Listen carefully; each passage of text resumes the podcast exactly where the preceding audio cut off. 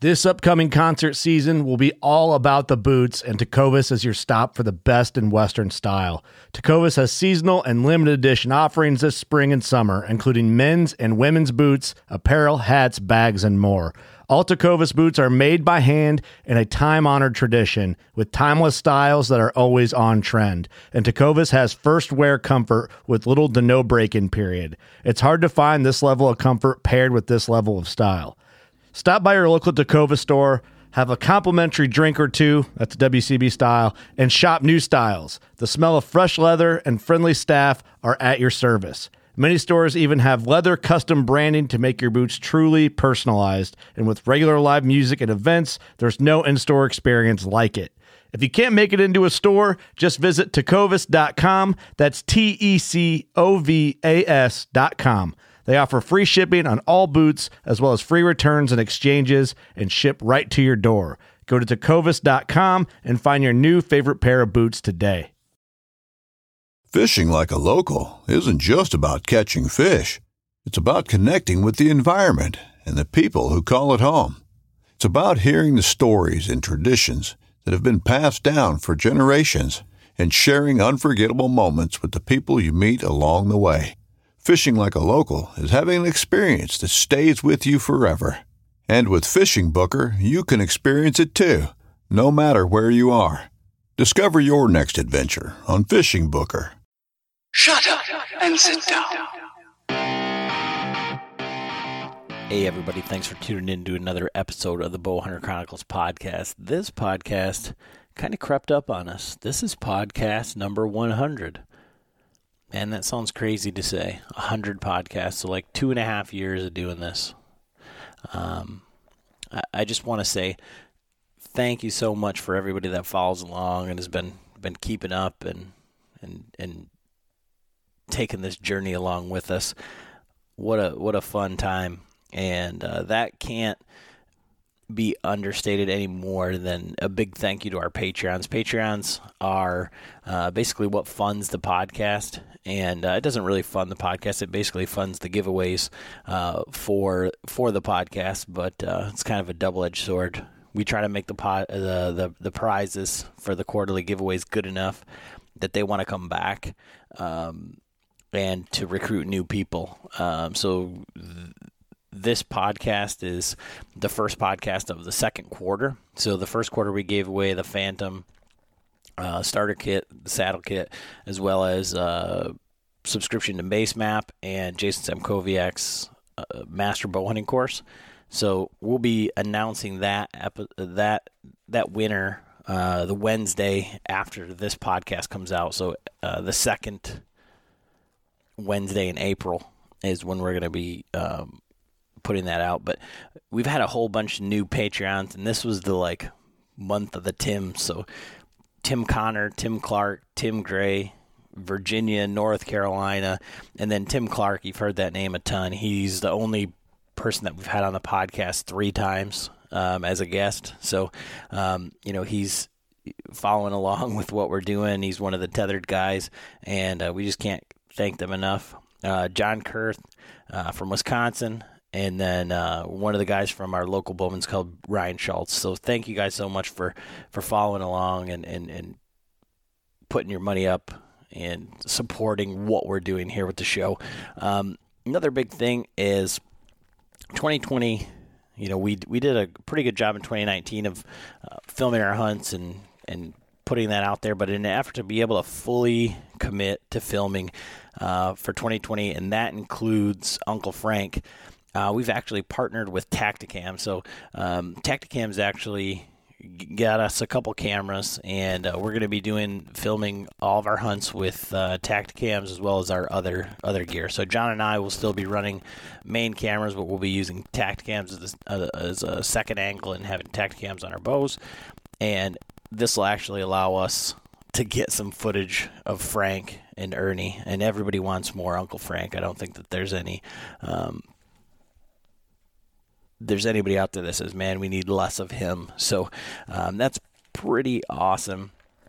Um, so for this quarter, um, what we're going to be doing is we're going to be giving away uh, Tactacam Solo Kit as well as the base map um, subscription, along with the swag pack from base map as well. And I haven't nailed down exactly which one I'm going to give away, but I'm going to be we're going to be giving away uh, a pellet grill. So I'm pretty sure it's going to be one of the Traegers. Um, I just haven't got that completely narrowed down yet. But so for the second quarter, we're going to be giving away a Traeger to one of our Patreons. So you just have to go to bowhunterchronicles.com uh, and click on the Patreon link, or you can go to patreon.com forward slash bowhunter chronicles and uh, it's just like a reoccurring five dollar charge. So basically, it's a fifteen dollar raffle ticket or five dollars a month, however you want to look at it. You're directly supporting the show, and I don't know if you've been following along on on Instagram, but our patrons have been killing it, um, posting up. So every time you sign up for Patreon, every Patreon I send out a package to them, and uh, most have koozies. And so in this quarantine time, they've just been posting up pictures of their beers or whatever they're drinking in the Bowhunter Chronicles uh, uh, koozies, and it's just been awesome to see that coming across our feed, and we've been trying to reshare those. And um, for the Patreons, we also have a, a, a, private Facebook group set up, and we did our first uh, Zoom chat because everybody's on quarantine and is kind of like uh, everybody's kind of looking for something to do and that was really awesome. We're going to be doing some more of those uh, in the future, and I've got some pretty big ideas as far as uh, getting that uh, kind of going, and some some bigger ideas to bring some other people in. Uh, but the next one we'll have Frank on, so it'll be Frank, John, and I, and then any of the patrons that want to jump on and just uh, hang out and chat and have a beer. Um, with that, you know, with with the base map you know, you can go and you can use Chronicles and save 20%. So you're getting the full base map, uh, nationwide package now with all of the hunt data and everything from Peterson's uh, for 24 bucks for the year. And it does everything that any of the other mapping softwares do um, just as well or better. And I mean, it's a fraction of the price, and that's pretty awesome. But this week's guest is Matt Tezak with uh, ReadyWise Food and he turns out he's also a base map ambassador or pro staff. I guess he is. He's a little bit uh, higher up than an ambassador, and um, so he's given us twenty percent off of the ReadyWise food with the code base map, and I believe it's a capital B and a capital M twenty. So twenty percent off, and they've got plenty of inventory even through all of this coronavirus everything. So, for any of you guys planning uh, Western hunts or anything this year, these meals are great. They sent us a bunch of them, and uh, we've I've got a video that I've got to put up. Um, John actually forgot the microphone, so the audio is kind of crummy. Uh, so I'm kind of disappointed about that, but I'll get that uh, uh, that video up. Uh, but this podcast, Matt is actually a culinary trained chef, and he created some of the recipes for these meals and it's a real good conversation. It doesn't just talk about the food or just talk about readywise it talks about kind of the climate of everything going on right now with the coronavirus the way that people are storing food hoarding food um, all that um, planning a backcountry hunt planning your food and getting everything ready to to go on that hunt. So um, real real great episode, and uh, Matt's a great guy to talk to, and all of his information is on there. But if you are uh, looking to check out some of these things, and I'd recommend the uh, chocolate chip cookie bites, if for nothing else, uh, just to throw in your car to have. Um, they're amazing, but like I said, you can use that code um, basemap20 uh, and get 20% off anything on their website. So uh, that's a, certainly a great deal. I know you guys are going to love this episode. Thanks for sticking around with us for 100 episodes. And uh, here's to the next 100. Uh, we'll definitely be having some beers uh, on the next few podcasts to, to celebrate all of this, uh, like we always do. But if you're not following along with us on Instagram, please check out our Instagram please subscribe to the YouTube channel. We're putting up, uh, trying to get a video up uh, every week now. Uh, I've got John locked down. He's he's not doing anything, so uh, I got to make him videos here and there. and um, check that out. Follow along on Facebook. And if you're one of the patrons who's not in our Facebook group, um, you know, request to be in that. It's a Bowhunter Chronicle opportunist. It's only for patrons. I probably have like five or ten people a day try to enter that group, and I have to tell them no, it's just for Patreons. Um, but there's a lot of fun stuff going on over there. So if you're if you are a Patreon and you're not in the group, definitely check it out. Um, and if you're not, no big deal. Just please, if you're listening, tell somebody else about the podcast. You know, share it with somebody. Show them your favorite episode. Show them the episode where Uncle Frank throws a beagle into the trash compactor.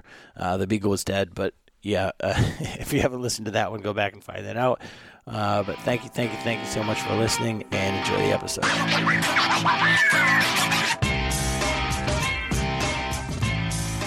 Hey, everybody, Adam and John back with another episode of the Bowhunter Chronicles podcast. We got Uncle Frank sitting here. Um, we're actually doing the first podcast from the new studio. So uh, when the video goes up, it looks a little sparse, but um, it's been hectic around here uh, the last couple days, couple minutes, couple couple hours. Um, but uh, today, um, it, we're, we're going to actually be talking about something that is rather timely. Um, you know, we're talking about uh, it was going to be as we're headed out elk hunting um, with backpacking nutrition, um, uh, you know, the the freeze dried backpacking meals. Uh, but given the climate of the the world today, um, these things are becoming a a hot ticket item, um, kind of a one of those essential um, items here where we'll get into that. So uh, we're talking with uh, Matt from ReadyWise. Uh, one of uh, our past guests, Joe, a good friend of mine, he says, "Hey, you know, my neighbor is involved with this uh, company and big into the industry. You should give him a call." And that's just snowballed into you know a, a, a ton of different things and conversations with Matt. So uh, we really thank you for being on with us today, Matt. How how are things out in Colorado? Yeah, thank you guys. I appreciate uh, having me and being able to talk about this stuff uh, since it is so timely. So that's great, great timing on your part. Um, things are good here in Colorado. Uh, we have some cases. So I'm in Western Colorado right now, and we have some cases of the coronavirus here, but um, not too many. Most of them are uh, up valley, so more like actually in the mountain towns um, like Vail, Eagle, um, Aspen, um, Silverthorne, some of those areas, and then obviously Denver has quite a few uh, cases of the coronavirus, but um, nothing too major out here. But you know, still practicing the the uh, safe distance thing, and um, you know, continue to to be kind of quarantined at home just to be on the safe side and and um, I definitely have a garage loaded up with uh, all kinds of um, products. So I think, I think, I think, uh, I think our family, not just my, our immediate family, but family around, you know, uh, if they needed anything, this is probably the, this is probably the central hub for food. So things, things are, things are looking good here.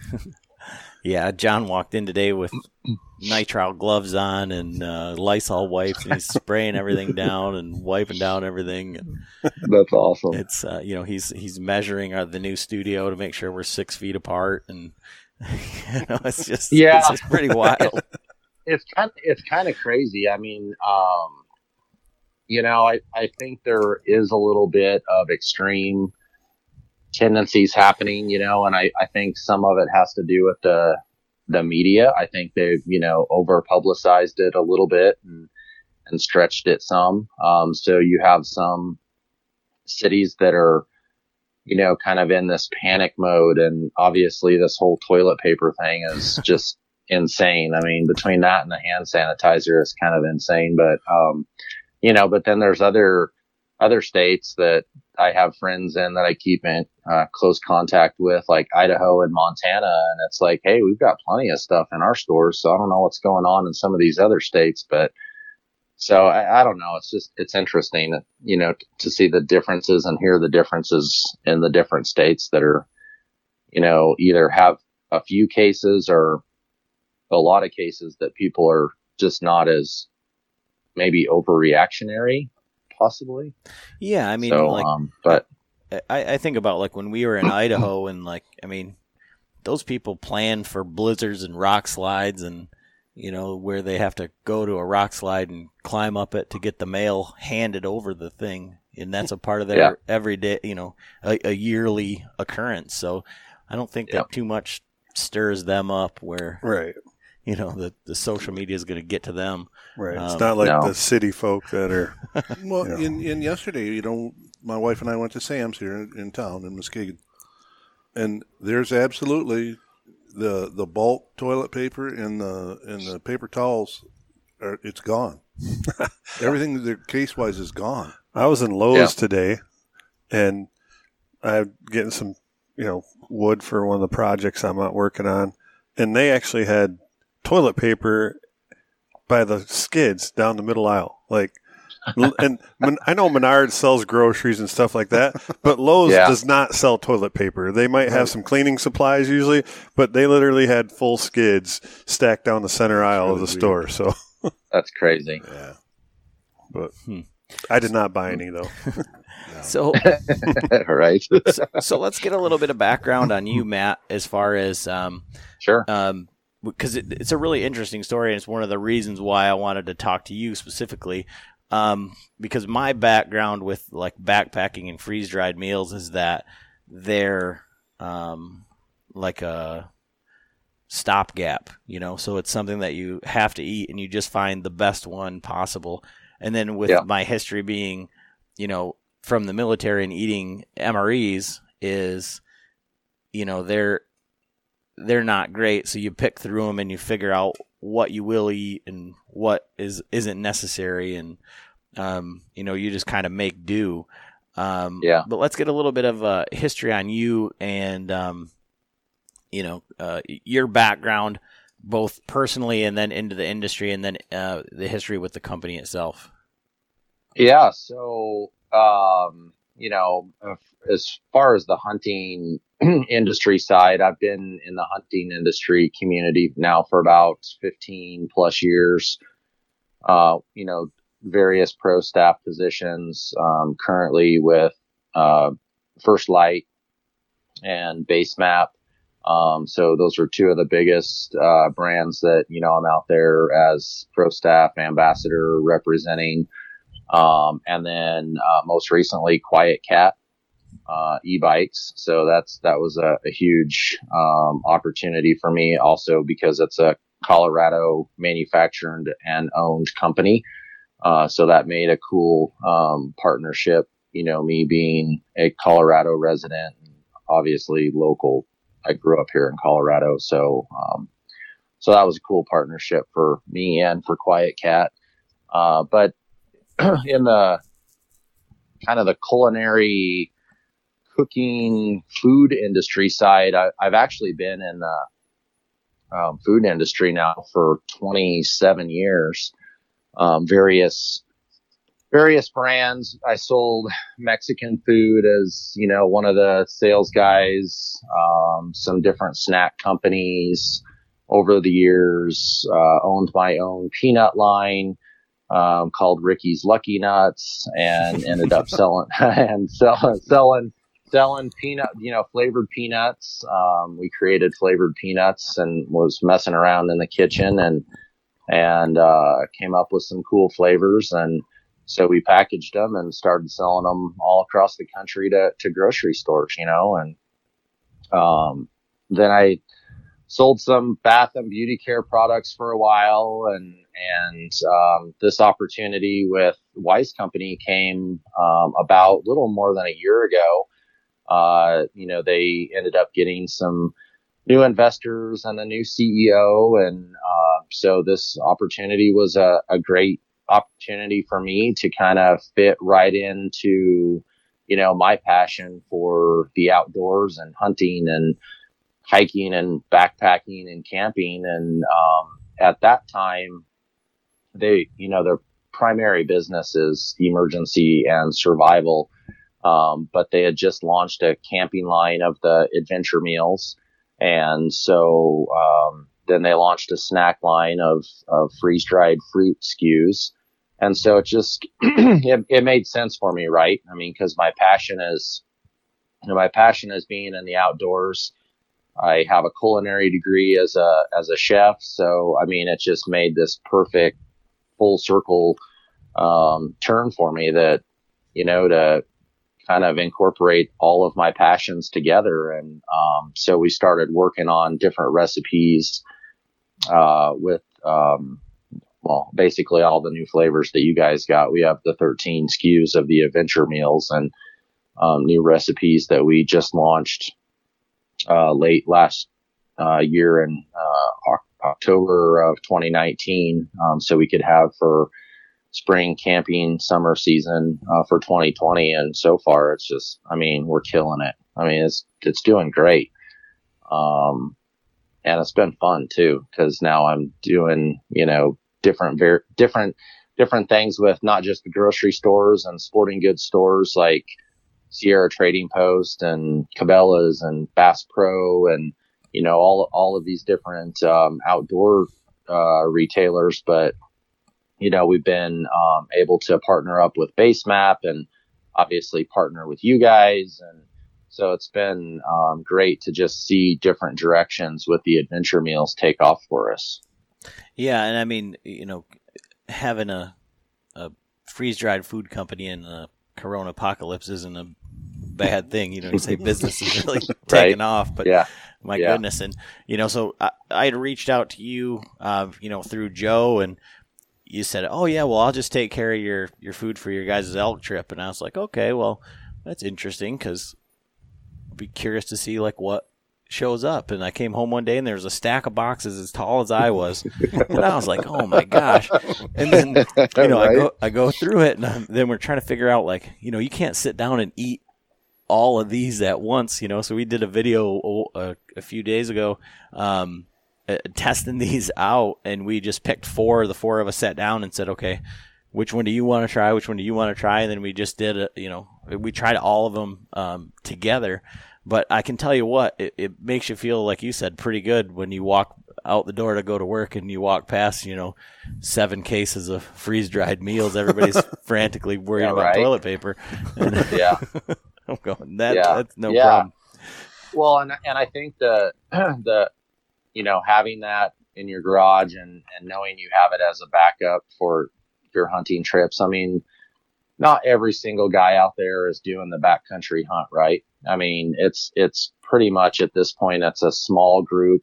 I mean, all across the country and the majority of the guys that are doing it, you know, they're, they're, they're in the West, you know, let's say west of, west of Texas. I mean, that's where most of the backcountry hunting is or you've got the guys that like you guys coming out to Colorado this year uh, for your archery elk hunt, and you know other guys in the in the east, um, you know they're buying up this stuff because they want to go on their first ever, you know, backcountry backpacking, you know, for five ten days or whatever, and and so it's it's great for me because you know as a chef, I mean I've tried all the other freeze dried, dehydrated um, products out there. And, you know, and for me, and, and I'm not the only one because I get this all the time from um, various contacts in the industry, but they, you know, they're like, dude, I can't eat, I can't eat dehydrated food for more than maybe a couple days if I'm lucky. And I'm like, yeah, it's because, you know,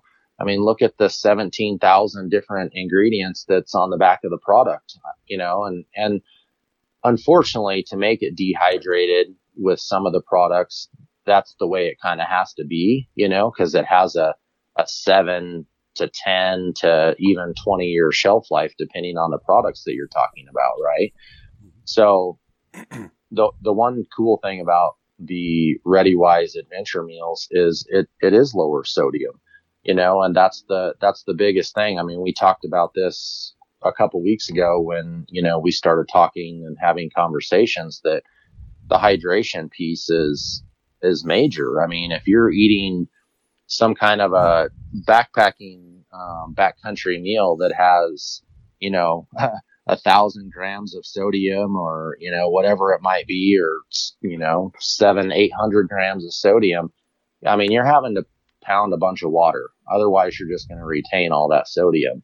And so, um, again, the cool thing is with the ReadyWise meals are anywhere from like 35 to 50% lower sodium than the other uh, dehydrated freeze dried meals that are out there on the market today.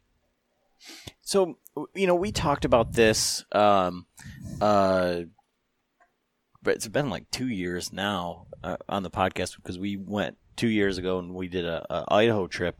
And what recommendations, I guess, from you know, with what you do now, your experience um, in the backcountry, as well as um, your your culinary background, what would you say to somebody like that's for you know we already talked about it it's been a small population of people that are going to do a backcountry hunt and so if you're an easterner or a flatlander or whatever like you right. know you're you're from out here um yeah. and like you know these meals are anywhere from you know six to fifteen dollars across the board you yeah. know you can't try every single one of them and if nope. you're going to do a 10 day hunt you know and you're going to do two of these meals a day you know that's if you get out there and you don't like it or you're sick of eating it so uh, these are all yeah. questions that people have when they're not yep. readily available how how do you recommend that people would approach that? And um and, yeah. and as far as with their packing list and and and kind of how to how to start?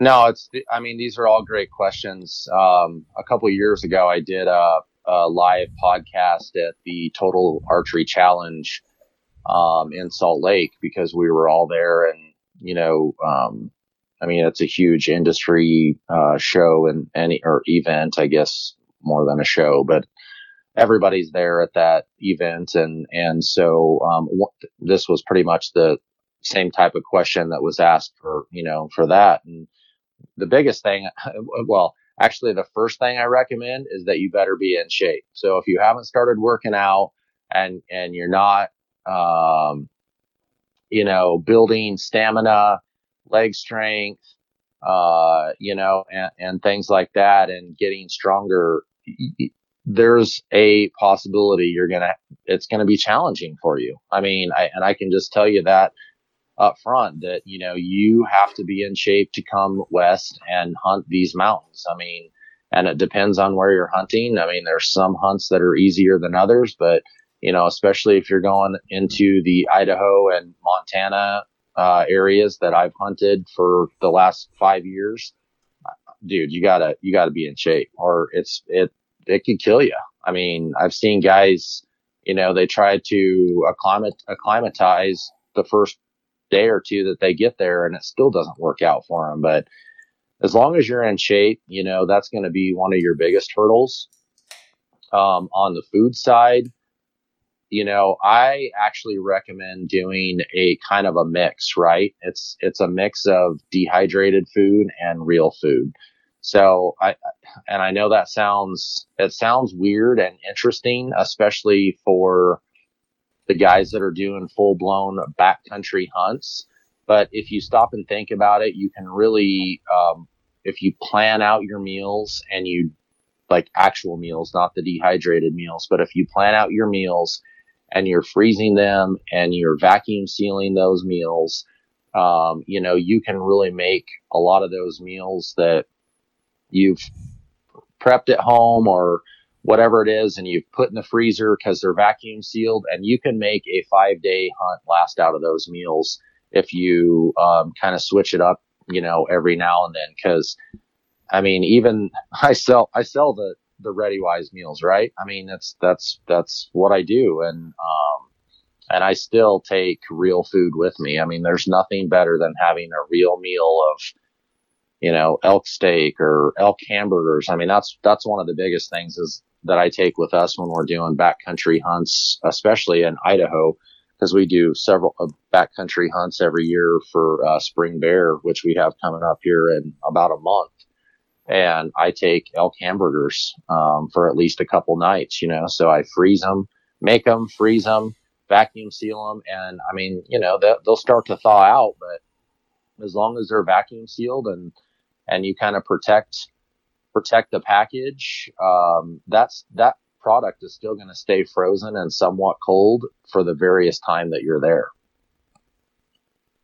Okay, and so I, I guess how do you um what what do you plan for that or i guess how would you prepare so if you uh, like so for for us the three of us sitting around here right now you know Yep. having never done that Yep. how do you how would you set up that preparation what would you say okay because you know you say okay well if i'm going to bring hamburger well Yep. then what am i going to do with it right so i mean are we bringing Yeah, I mean, and i mean like No, typically, so typically, yeah, it's not, it's not anything like that. I mean, it's pretty, it's pretty minimalistic, right? I mean, and it depends. I mean, some guys are doing this where they're taking, you know, um, I mean, everything is on your, your back, right? I mean, so you're carrying a 70 pound pack. Each one of you are carrying a 70 pound or 75 pound pack and you've got all your cookware, all your gear, everything in there the biggest thing is divvy up the meals, right? So, you know, you're going to be making something. So like th- the way that I do it or the way that we do it. So there's two of us.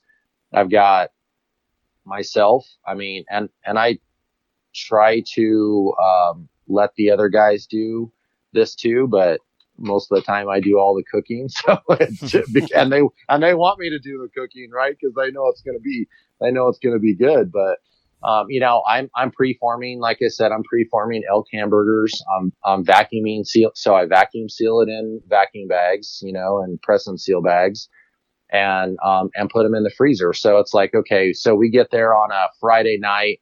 We know Friday night we're gonna have burgers, right? Because we were like, okay, well we've made these, so let's just do burgers on a Friday night. We'll we'll pan sear them, we'll grill them up over the fire because I've got one of the lightweight little grills that you can stick over the open fire. Um, and we're grilling that or something, or, or we're taking a, an elk tenderloin and slicing it up in chunks and we're grilling that up, you know, but all of this stuff is frozen. So it's planning out these meals. It's like, okay, well, we know, you know, we're there for five days. So Monday for dinner, we're going to do, or Friday for dinner, we're going to do the burgers. Uh, um, Saturday, it's going to be, you know, we're going to do the breakfast, uh, skillet, you know, and it's just pour in the hot water and eat out of the pouch. And then, and, and we may do lunch or we may not. It just depends on how many miles we're hiking that day, where we're going. You know, if anything, it's going to be more of a snack type of thing. It's going to be, um, I make elk summer sausage every, every year and I make it in bulk. So, I mean, it's, we've got these long sticks of elk summer sausage that, you know, we'll take with us and we slice them up and a little bit of cheese. And that's probably a snack for a few days, right? Mhm. And so it's just rotating these different meals, you know, but it's, it's very minimal, um, ingredients, you know, some, a package of some vegetables, like maybe some peppers and some onions chopped up and we're grilling that or sauteing them in a pan to go with some uh, venison tenderloin or you know venison backstrap or something like that. So it's um, it, it's more protein driven, uh, not so much carb driven, except for we do take like little packs of um, you know almond butter or nuts or uh, bars and, and things like that. But it's it's all pretty super lightweight. Um, and I'm glad you're actually talking about this because I've had some requests uh, recently to to actually do like a bag dump that what I put in my bag for these backcountry hunts, and you know even if it's like a three day hunt, um, I've had some social media requests to to do this kind of a bag dump of what's in my bag and you know, especially with spring bear hunt coming up uh, in Idaho. So, um, so maybe I'll just have to make sure I do it sooner than later, and that might actually answer some more questions. So, and like so when we went like john thought i was crazy because i was like doing a lot of like ours was all protein and Yep. and then like I, I had five pounds of gummy bears or, or i mean at least um and it was just all of the the snacking and it's- what's funny is so i did my own just because i'm cheap um I like dehydrated my own meals, so I made meals Yeah. at home, dehydrated them, and then just kind of rationed them out. And John had kind of like a menagerie of Yeah, I. I went and got you know like three different brand you know packages of like you know same dehydrated meals that you make. Yeah. You know. Yeah. And uh, I ended up. I tried a few of them before we left, and got out there. But like what we did was we packed. Uh, basically, we did a gallon bag per day, and so we we'd figured our like what we're gonna do for breakfast, like a couple packets of instant oatmeal. And at first, I was, I was doing like, like almost a keto diet. I was doing low carb Yep. and stuff, and that's what I was trying to stick to. And then we ended up talking to Mark from uh, Exo Mountain Gear, and he had Yep. he had talked to a nu- nutritionalist, and he's like, "You're going to need carbs when you get out there." And that's when that's what Adam was saying. I was talking to him like he was crazy because he had all the sugar and garbage, and I'm like, dude. And then then we talked to Mark, and I was like, I went up to the store and bought like a whole case of uh, Snickers bars and Oh. Pop Tarts, and then I end up Awesome. I end up with So probably, probably, probably wrong carbs, right? right. Yeah, But yeah. gummy yeah, bears. No, it's yeah. So I mean, so that that's great that you bring that up because it is. I mean, I follow a keto diet as it is now. That's kind of my normal regimen when I'm, you know, coming off um, winter, late season, and you know, coming into spring. I I get back on a keto diet and exercise program and mountain biking and all that kind of stuff. Um, you know, to get back into shape for spring, but it's it it is it's it, and you got to really so understanding what the good carbs are right so i mean it could be um you know obviously it's not snicker bars it's not gummy bears it's not those types of things and and you know you don't know what you don't know right i mean guys say hey you need sugar and you need carbs and those are the first things that you think of but you know when you start looking and being becoming very cognizant of reading labels, you'll see almost everything has carbs. right. So it becomes a thing of okay, well, you know what what has carbs that I can if I'm going to cook something that I know it's good carbs, it's going to give me energy and it's going to be um, you know long lasting energy. So like rice, oatmeal, um, things like that. Those are those are the kind of carbs that you're going to want to look for when you're doing um, the backcountry hunts, like you know the chicken teriyaki with rice. I mean that's a perfect example of an all-in-one meal providing protein and carbs. You know, and then you may get back to camp. Uh, So that could be your lunch, right? I mean, you could do something like that depending on how many miles you're hiking and and where you're at and you know your your exertion level, but um, you know, and then you come back to camp and you're like, okay, I, I know I've had my carbs for the day, so I'm just going to do, you know, some straight protein or something. The, the one thing about the dehydrated meals is, you know, it's an all in one thing. You've got your protein, your carbs, your sodium. I mean, so it's, it's your whole entire meal per, per, right there for you.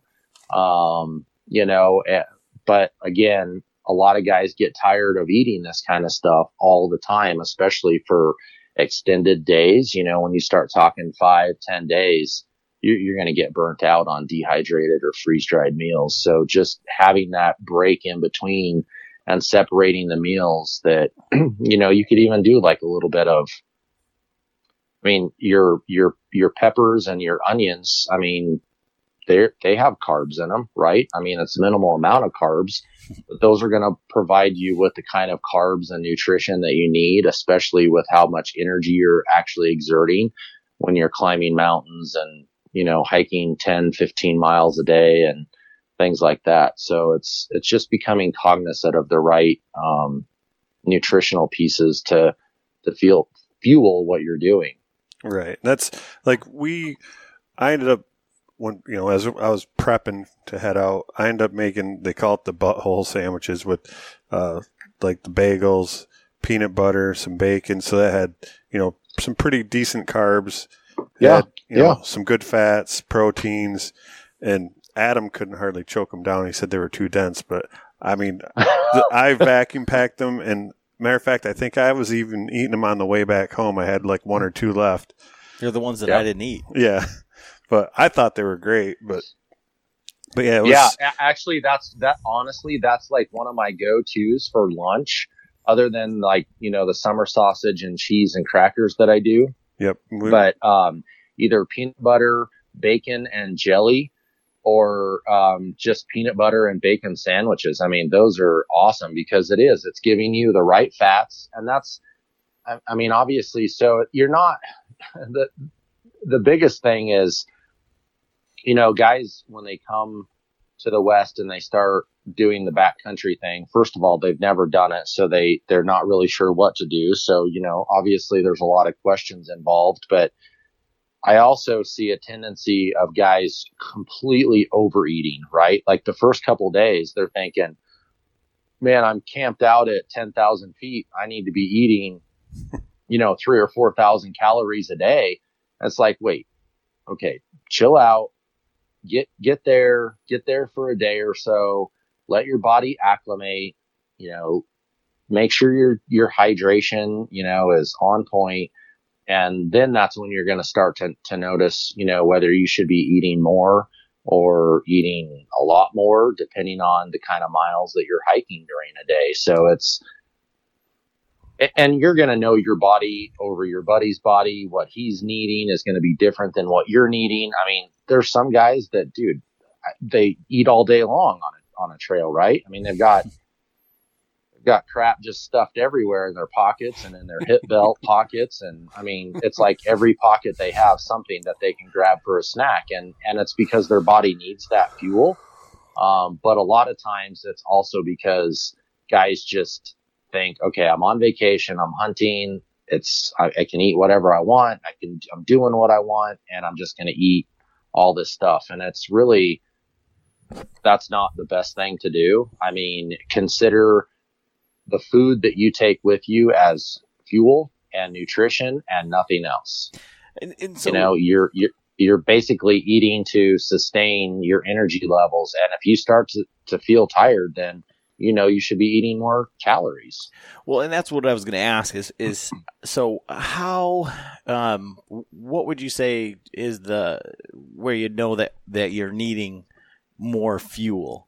Um cuz I don't feel like like like the guy that you're talking about that is has food in every single pocket and is eating it every single Yeah. minute. That's me. Yeah. I mean, Yeah. that's what I was doing, but again, that kind of like goes back to like, you know, I was conditioned like in the military like that you might not get a time to eat.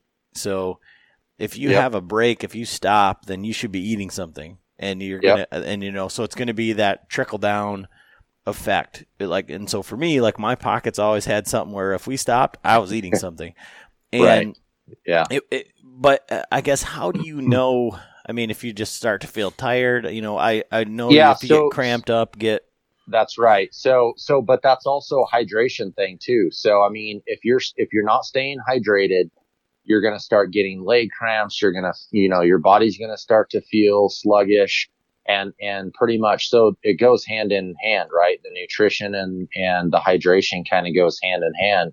And if you're not eating enough calories, you're definitely going to feel sluggish. And you'll know like the, the first day you get there, you're, you're not going to feel anything, right? Cause you're, you're amped, you're jazzed, your adrenaline's going, you're pumped up, you're ready to be there. So it's like day one, yeah, you're not going to know a thing except for you know, you're not drinking enough water when you're get, you know, when you're at 10, 10,000, 11, 12,000 feet.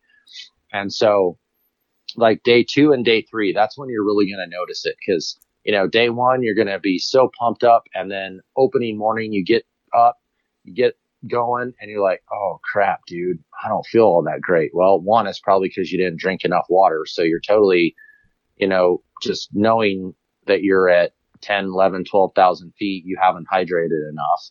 And then that next morning, you're like, okay, I need some energy. So it's probably a good thing to have like the breakfast skillet or some oatmeal or something like that, or even some granola, right? I mean, a little bit of granola because that's going to give you great fats. It's going to give you some great carbs, but that's long sustaining energy. So it's because of the the way that your body breaks it down, you know, different um, breaks down the glucose and the, for blood sugar and things like that. So it's kind of like a time released energy. So just just understanding your your body and how you feel um, is going to be vital to you know your performance in in the backcountry. And then obviously there's you know mountain ops and wilderness athlete and um, ready nutrients and things like that that you know can help for additional performance um, as far as hydration drinks and and things like that. I use Mountain Ops, so um, you know those help too. Yeah, I brought. Uh, it was called Recover.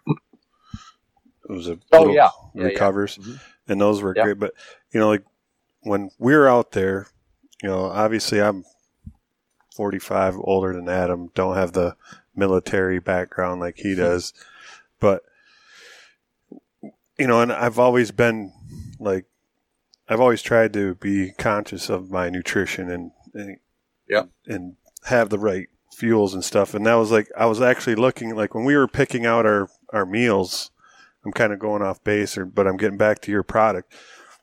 When we were picking out our meals the other night and I, I picked out the, uh, the creamy pasta and chicken. Yeah. And so I'm like, this one like is perfect. It's got seven grams of fat. It's got, uh, 67 grams of carbs, but it's got 33 grams of protein. So it's like, it's yep. hitting all the bases for me. Plus yep. it tasted great. So those were the things like I'd, you know, that I'd look at for like a full meal. But like when we were out there, Adam did have some of the, uh, we had the cheese and the, you know, like the smoked sausage or the salami, hard salami, salami. hard salami. And, but there was definitely times where either I I I always have to have a ton of water. I sweat like there's pictures of my hats. Literally, like there's salt crystals growing off the top of my hat because I sweat so much. right. And yeah. uh, and then you know, so the sodium content is one thing that you know I was going, I was bleeding it out so fast. But then, you know, then there was another time like when we were climbing up a hill, and all of a sudden I looked back and Adam was just like all of a sudden face just beat red, and shaking, and he's like, "Dude, I need to, I need to get some food in me." He's like, "I didn't didn't eat enough yet," and so yeah. that's just being conscious of your how your body is reacting, especially. And we weren't even at high altitudes. We were only the highest we were at was like sixty seven hundred, I think, or sixty five hundred. Yeah, it was. Oh yeah. yeah, yeah. So we weren't. Yeah. I mean, from where we're at, it's infinitely higher than where we're at. But right. But we were averaging. We in eight days we we averaged thirteen miles a day you know. Yeah, and it was that's a lot. And it was hot too. Like there was days where it was 80 degrees up there, and literally, like I said, I have a two hat system where I sweat through one, I take it off, hang it on my pack, and put the dry one on, and then right. hopefully that one's dry by the time this one's soaked through. Yeah. But. And so uh, we're we're sitting here with, uh, you know, Frank's going to head out west for his first western hunt and all this stuff is is new to him. So, yep. what questions do you have, Frank, about this whole thing? Like coming from your perspective, being the first time, you know, kind of next uh, older generation. Well, type just guy. you know whether or not I can do it or not is one thing. You know, I'm 67 years old, you know, but. Uh, so you wanted a slingshot to shoot you up? Yeah, yeah, that's what I asked one of the guys before, you know, at ATA, you know, I says, where's the big slingshot that you got, you know, shoot me up the hill. but, uh, no, I, I, I think that, uh, it's going to be an experience, you know, and, but I'm going to, Yeah. I'm going to, I'm looking at this and I told the guy that's, uh, uh he's my hunting partner. I says, uh, I'm not going to go out there and kill myself. You know what I mean? Yeah. I'm going to take it as it comes, you know, a day at a time or whatever, you know, a mile at a time or, you know, a half mile at a time. you know, I'm not going to, Well, you know, and and that's the that's the important part, right? I mean, everybody has their own pace. I mean, I'm a fast walker and you know i have buddies that hunt with me that they can't keep up with me and they they hate that but i'm a fast walker. But you know it depends on the terrain too. I mean you know here in colorado um, you know we have a lot of different terrain. I mean we have high peaks you know to 14000 feet and obviously you're not hunting a, on a 14er, but I mean, you know, they're down in southern Colorado. I mean, there's high mountain peaks down in southern Colorado that we hunt that, um, you know, it's granite and, you know, straight up and straight down type of things. But, you know, we also have like here in Western Colorado and kind of like Northern Colorado. I mean, the elevation change is a little different and you, you know, you could start at base camp and you're at, you know, 5,000 feet or 4,500 feet. And, you know, by that afternoon, you're at 7,000 feet. So it just kind of, there, there's so much variance that, um, you know, two, two things for you, Frank, I would, I would say is, um, go slow and, and take your time.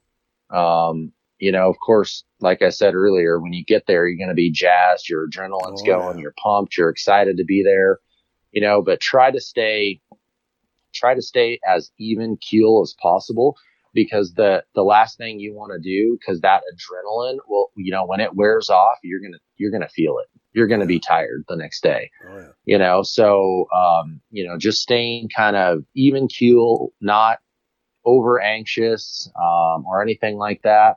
And then honestly just be prepared for different kinds of weather. Um you know i'm a huge proponent of wool merino wool Mhm. base layers especially. I mean obviously you know with First Lite we have different um mid to heavyweight wool layers and then outer layers for um, wool as well. But you know just being prepared for various conditions because i've seen it during archery season you know opening weekend it's 80 to 80 to 90 degrees and i've had snow that afternoon. So um you know just kind of having having that mindset of being prepared so when I say this, I know it's it's going to sound kind of crazy, but so be prepared, but don't overpack, Okay. right? Mhm. I mean, so it's it's just making sure that you have the right equipment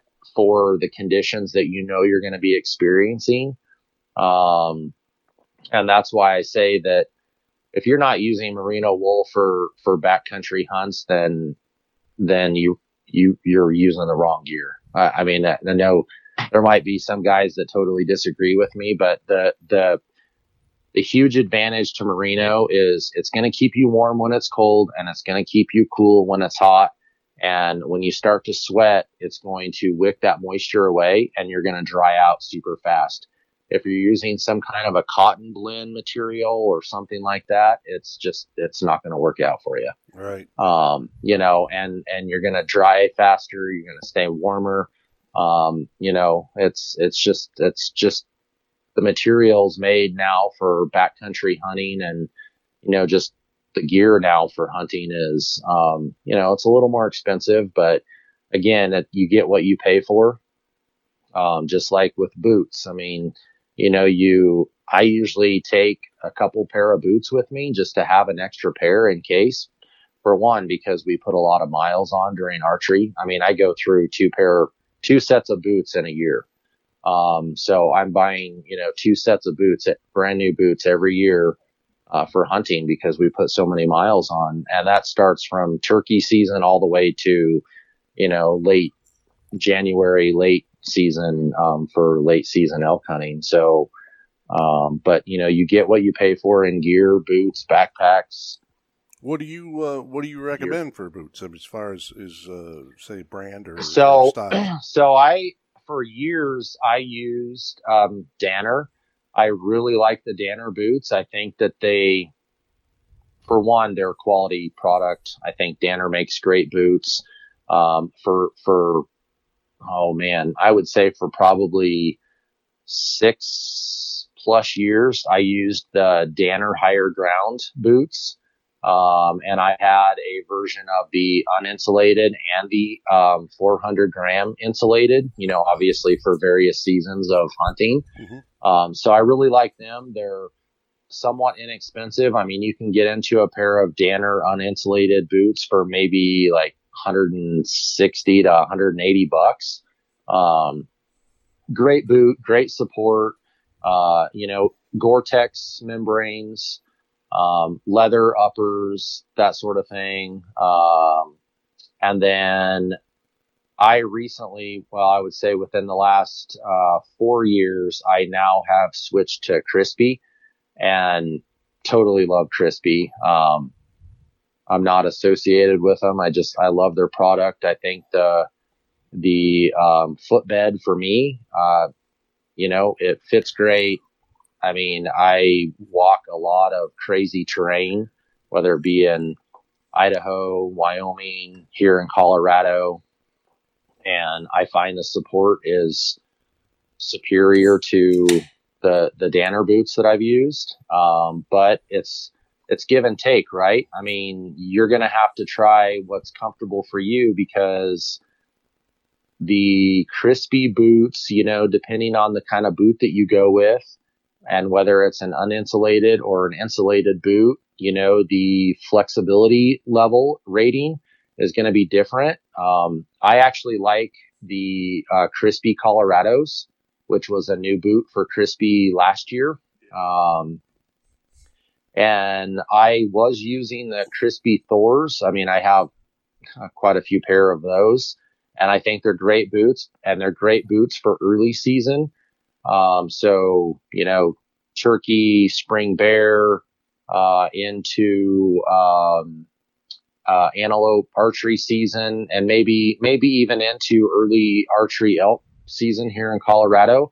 And then after that, I, I would recommend, um, a little bit heavier boot like the Crispi Colorado or, Crispi Nevada or something like that. Um, just a little more durable, little stiffer for higher mountain terrain, um, rocky terrain, uneven ground, things like that.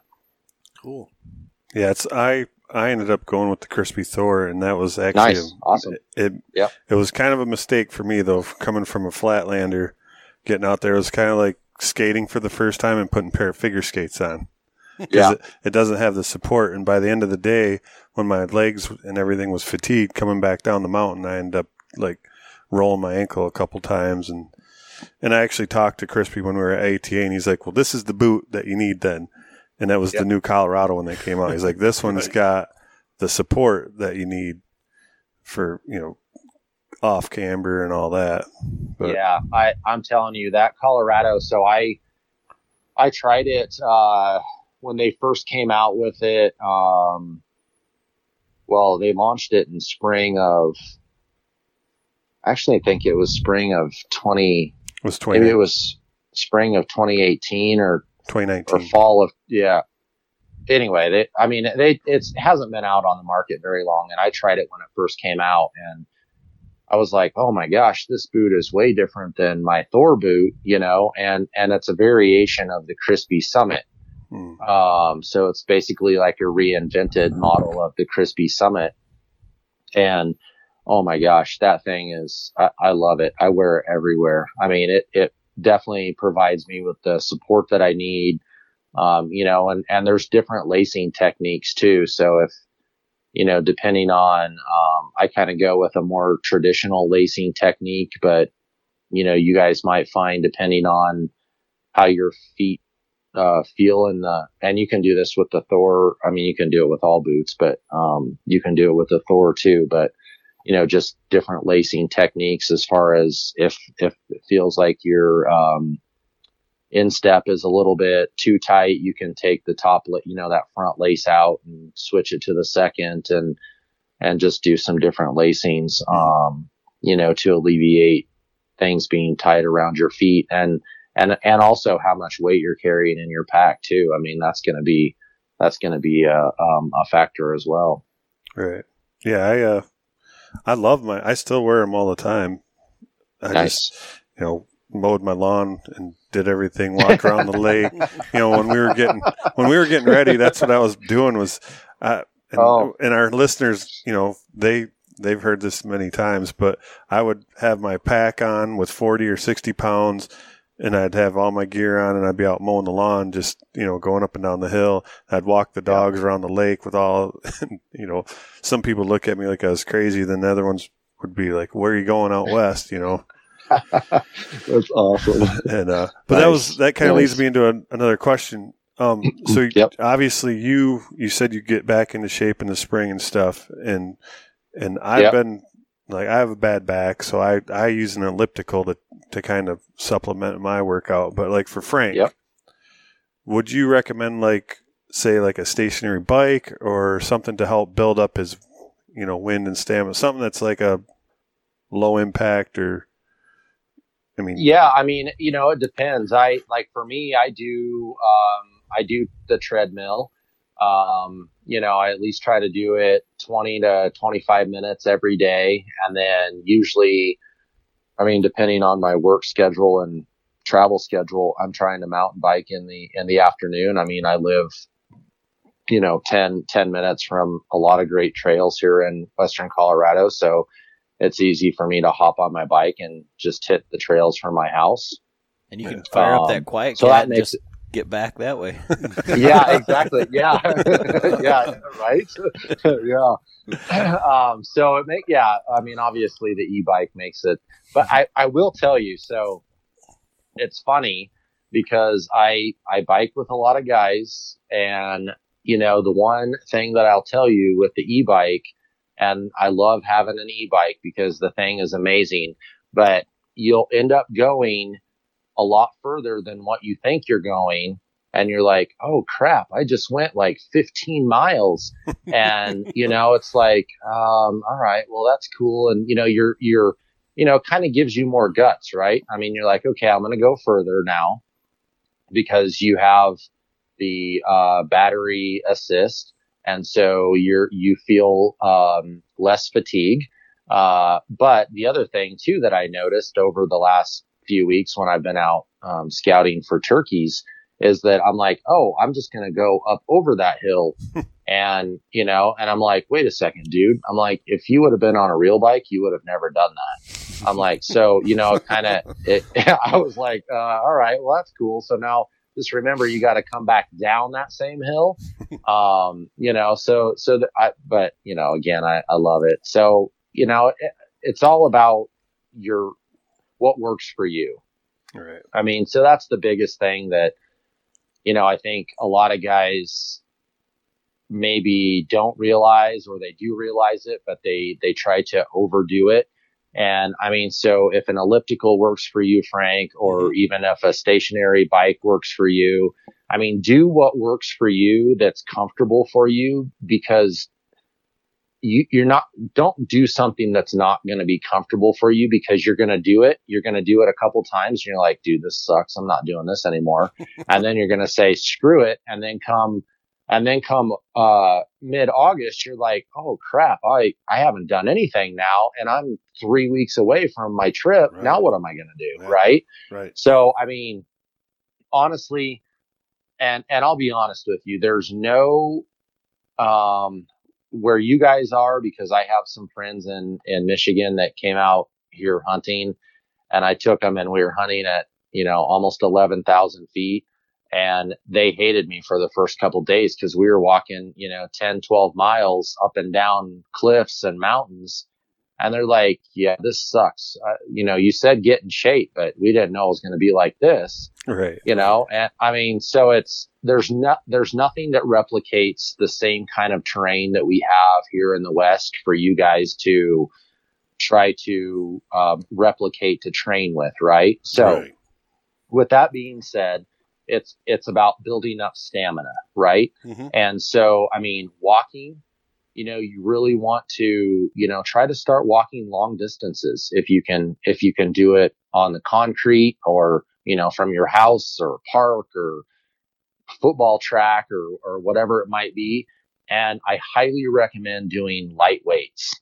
I mean some of these guys you know like the um trained to hunt guys and fit to hunt now and this and that trained to hunt and lift to hunt and all these things. I mean, all those things are great, you know, because everybody, at least they're doing something to get in shape because it, it can be very strenuous. Um, you know, especially if you get something and you're packing it out however many miles. Um, but at least some kind of lightweight training to help build your, your muscles up and have some strength. I don't think you need to start doing, you know, start with 10 pounds and all of a sudden by June, you're, you know, you're lifting 300 pounds and and i mean that, it, that you honestly are not going to get any benefit from that. I mean so like for me i do kind of like this circuit training regimen.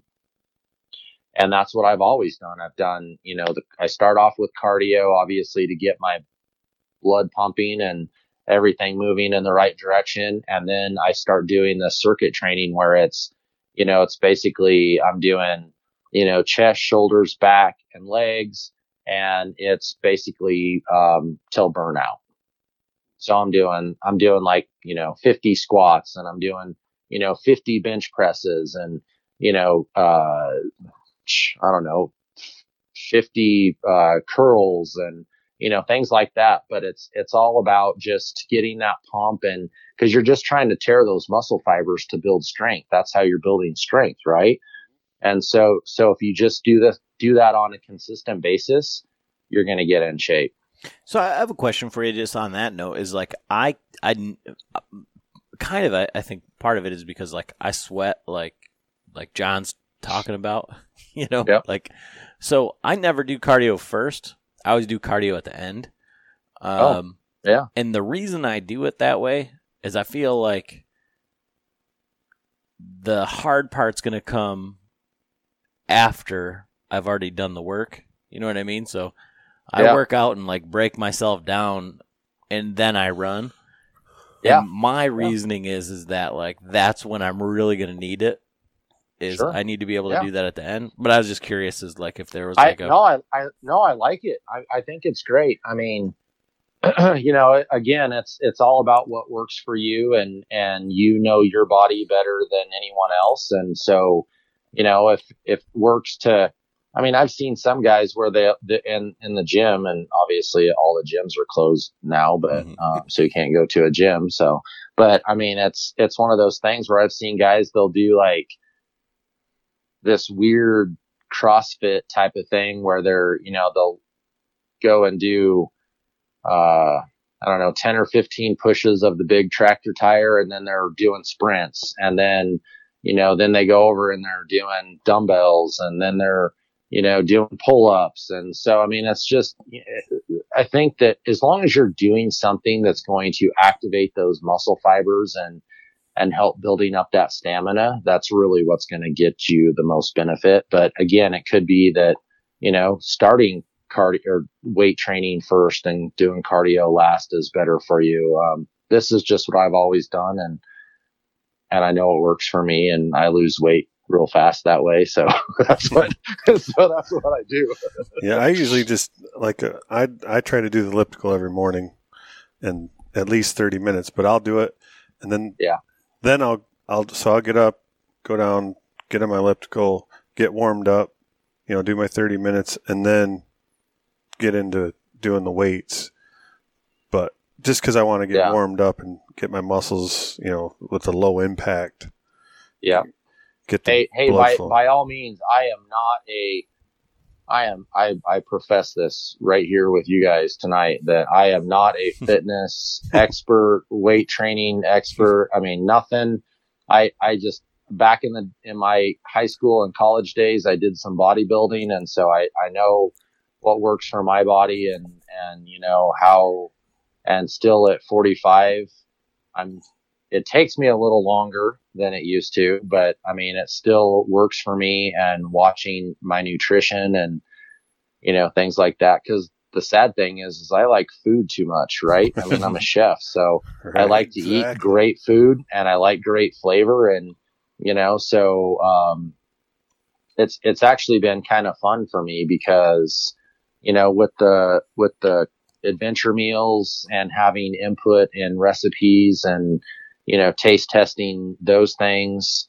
Um, you know, I knew that the, I know that the meals are, are great nutrition. Um, you know, and then just following a, a pretty strict, uh, nutrition regimen. Like I said, the, the, I, I do keto. Keto is not for everybody, but for me, I mean, I'm not that much of a desserts person. So sweets for me is not a big deal. Um, you know, so I would much rather have, more steak than a piece of cake or pie at night or, or donuts or whatever it might be. Um, or both. It's just, yeah, it's just what works. Yeah. so, So with your um like culinary background and like with the eh, backcountry, um, can you give us maybe some of like your I don't eh, I don't know maybe like it's not like insider or anything like that, but like what would be something that would be like a real treat, like uh, a uh, like one of your recipes or pairings or something that you would bring to go Yep. along to break the monotony or Yep. or something like that where guys that were on the hunt with you would be like oh my god i'm definitely doing that the next time. Because one of the things so- like for with with the the military or whatever and like even even john like for us like like those gummy bears or that snickers or whatever was like a morale booster. You know what i mean? So that one thing you pull out halfway through the hunt and you're like oh my god that's what we're looking forward to.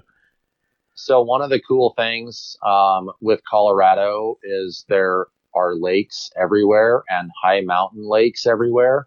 So I always take my um, pack rod with me, and I would say probably ninety eight percent of the time I'll catch at least a, you know, a two three fish, and be able to grill those up over an open fire, and season those up and and do the do a, a trout, you know, whether it be a brook trout or rainbow trout over the open fire.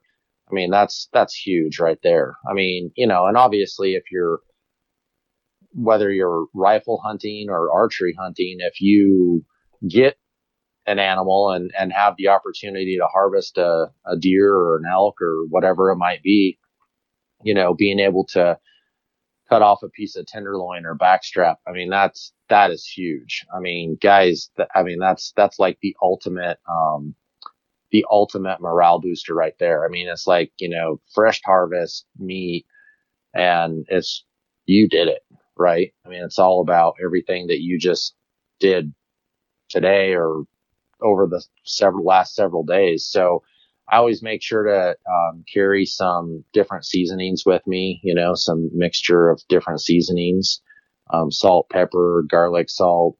Um, I actually have a line of uh, seasonings called Game Chef seasonings. So they're different um, wild game seasonings that are available. So um, we formulated some seasonings kind of specific to wild game flavors, uh, game, fish, you know, different um, elk and deer and beef and things like that. So it's uh, those those are kind of my treats. You know, being able to cook something like the fish, or you know, um, even a couple years ago when I got my bear, being able to to take the back straps and tenderloins off the bear and grilled those up and made uh, bear fajitas. Uh, the guys that were with me, they they thought it was awesome, and and and it was our first time to all of us. It was our first time to ever have bear, so that was that was pretty awesome. You made sure to cook it all the way through, right? I did, yeah, yeah, yeah. We we made sure to cook it all the way through. Don't want to end yeah. up with the trichinosis. Yeah, yeah, exactly. Yeah, yeah, which was kind of hard for me because normally I'm not a, I'm not a well done, burnt to the crisp kind of guy. I like my stuff, you know, rare to medium rare, and it was. So I'm like, oh, I think it's finally done because it's been on here for an hour. So It was black bear, right? it was black bear for sure. Yeah, blackened, blackened bear. Right. yeah, yeah. so so kind of circling back with like the uh, Readywise and the these these meals like you've helped create some of the uh, recipes and and and things like that. So what ones would you recommend for people to to start out with? Or if you know the, the that's the hard part is trying to figure out. And and you said one of your favorite ones is the breakfast skillet. And when we were you know doing our draft as far as like which ones we were going to go that one was one of the last ones because john had tried some of them and i've had the mre eggs and they're just they taste like shit Yep. so i was like Yep. i'm staying away from powdered eggs Right. Like- and I actually Yeah. still have some in my Bronc box. I still have some egg packs that I never even made when we were out west two years ago, but it was just I. But they weren't yours, obviously. They were Yeah. a different brand, and and I was like, you know, we so we actually do. Um, well, we actually do a food bucket, or several food buckets, obviously for emergency and survival. But um, one of our most popular uh, food buckets is our egg um, bucket, and it's and it is it's powdered eggs. But our recipe for our powdered eggs are amazing, and um, you know, and and again, there's all different types of dehydrated meals out there, and you know, guys like what they like but I would say that the formulations that we have come up with and that we worked with with our um, R and D team and putting these four formulations together, I mean, these recipes are pretty similar to home cooked meals, as similar as you can get to home cooked meals, you know, for dehydrated food. And that's one of the things that, you know, one of the things to take away from this whole thing on, on dehydrated, freeze dried, you know, backcountry camping meals is that, you know, we are trying to create the experience that, um, you know, you would somewhat be able to replicate at home because again, you know, we, we get comments and I'm sure all the other manufacturers of the similar type of products get it too is that, you know, oh, it tastes like plastic or, you know, it tastes like this or tastes like that. But that was one of the things that, you know, that we really took pride in and, and time is to really come up with some great formulations and, and make it as close to uh, a home cooked meal. Like, like I told you earlier, the lasagna, um, is, is another one of my favorites because, um, you know, definitely had some input in, into that recipe. And, and so that's, uh, you know, literally I, I, t- everywhere I go, I taste test that product to, you know, different retailers because one, I like it and I know it always comes out great. And people love home cooked lasagna. I mean, when you make, when you make lasagna or spaghettis and, and meatball and things like that at home, I mean, th- those are, those are things that give back memories, right? I mean, your mom maybe made lasagna back in the day or spaghetti and meatballs or whatever it might be. So it just kind of brings this, this whole thing full circle to, you know, I'm, I'm out here for 10 days and I want a home cooked meal. Oh, I'm going to have lasagna because I know it tastes like my mom's lasagna or whatever it might be. Um, yeah, so I definitely recommend the, the, um, egg scramble, the lasagna, the noodles and beef is another one of my favorites. Of course, I love mushrooms. And so there's mushrooms in there. So it gives it this real nice earthy texture and, and flavor to it. And, um, I just think it's a, I just think it's a well-rounded meal for being out in the backcountry and, and having a warm meal in the evening time, you know, when you come back to camp. But I'll tell you, our mac and cheese is freaking awesome. Well, So if you have, if you haven't tried the mac and cheese yet, then you guys need to open some of that up and try it like right now because it's good. well, and and so like I said, we we just couldn't sit down and eat all of them, and that was one of the ones that was like, well, you know, how can they jazz up macaroni and cheese? I was real excited about the cheesy potato soup. That one was a little bit salty, but I can tell you Yeah. this: when we mixed it with the lasagna, it was probably the best thing we ate all night. Um, just because the lasagna was a little bit spicy and it it Yeah. kind of toned it down a little bit. Yep. And the Yep. funny thing about that, you say that beef and noodles and the mushrooms, these guys are giving me like the side eye about the whole thing because I don't eat vegetables. I don't care for vegetables. They're not my thing. Yeah. It's more of a texture thing than it is like a flavor thing. I just Sure. have a weird, weird, I, I get it. Yeah, no, Um, I, I get it. Yeah, But with that beef and noodles, that I, I that the chicken and pasta, I think was the overall winner.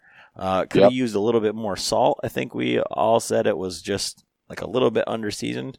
But the that beef and noodles with mushroom sauce or whatever, they were all Yep. looking at me like, "Oh, you got to try this." And we, you know, we're on video doing this whole thing, and uh, there were no chunks of mushroom or anything like that. The No. flavor was Uh-uh. amazing, and so for me, Yeah. everything is a texture thing. So if Sure. you can make it, if you can hide it in there and give me the flavor, then That's Right. great, and it was a really good.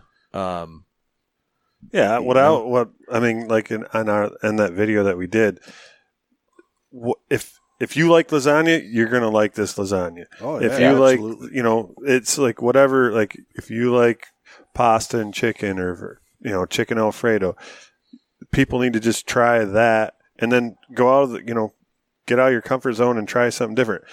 The lasagna tasted great. My problem, like I have heartburn a lot, and so like Oh, especially if we're if we're coming back to camp and that's going to be the last meal of the day and i'm going to go right to sleep and Yeah. uh, then i'm going to have problems sleeping because i'm going to have you know spicy Sure. and that's just you know because i'm old and No, you you're know. not old. You're just a candy ass. That's. You know? but i love the like the the, the beef and noodles and the the chicken the creamy pasta chicken that that was Yeah. great you know so And well, it- and, and and so a couple recommendations, like on the um, so the other two breakfast items that we have, the apple apple cinnamon cereal and the strawberry granola crunch. Yep. So a couple things, like literally, we'll take like the apple cinnamon cereal, and and I'll open up a, I'll open up a bag and I'll um, pour a little bit of it in uh, like a small little snack size Ziploc bag, and I'll keep some of that in my pocket because that's like a, I mean, so you can either add, you know, milk to it or you can add hot water to it or whatever and make it into a cereal. But it's awesome just to have it, you know, in a little baggie that you can put in your hand and pop in your mouth for, you know, a quick little crunch or snack, you know, as you're going up the trail. So that's like your granola, your granola bar, right? I mean, Right. so it's, yeah, I mean, it serves as the same purpose.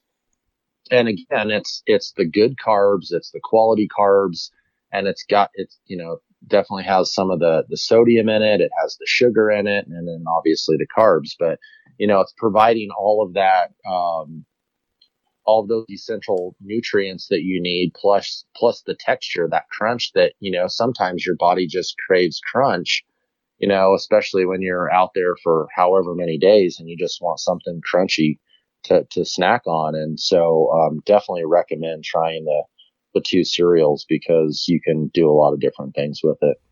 well, again, these all showed up to my house, and I'm the gatekeeper for the entire podcast. I'm the Yeah. I'm the puppet master. Um, and I brought the, all the one of every single one of the meals that we were going to heat up and eat over in one of the granola boxes. And John's like, "What the hell is this? Like, where's the where's the granola? Where's the where's the apple cinnamon? Where's where's the strawberries? I don't the, see them." cookie, the cookie dough bites Cookie dough bites, the yeah, cookie dough bites yeah. didn't make it over here until tonight and it's an open package so you know what's going on with that Right. Oh my God, dude. a I'm little telling you, crunching the, going coo- on. The, the cookie dough bites are out of this world. I mean, They're like Captain and- Crunch on crack. yes they you know what? That's an awesome example. Yeah i mean those things it is it's no problem for me to be sitting there and eat a whole bag myself. I mean because they're they're so damn good. I mean they're just like yeah. So i mean at this point these the cookie dough bites. So we have them uh, have distribution on those um, nationally in sporting goods stores. And because they've been so popular so we now are coming out with some other cool flavors that um, are similar to the cookie dough bites because you know guys are looking for you know they they want that sweet treat after or even women too um, you know hunters. They're they they want that sweet treat or snack you know whether it be during the day or they want it at night after they've eaten or you know they're just sitting around camp and they want to snack on something i mean it definitely provides the perfect snack option.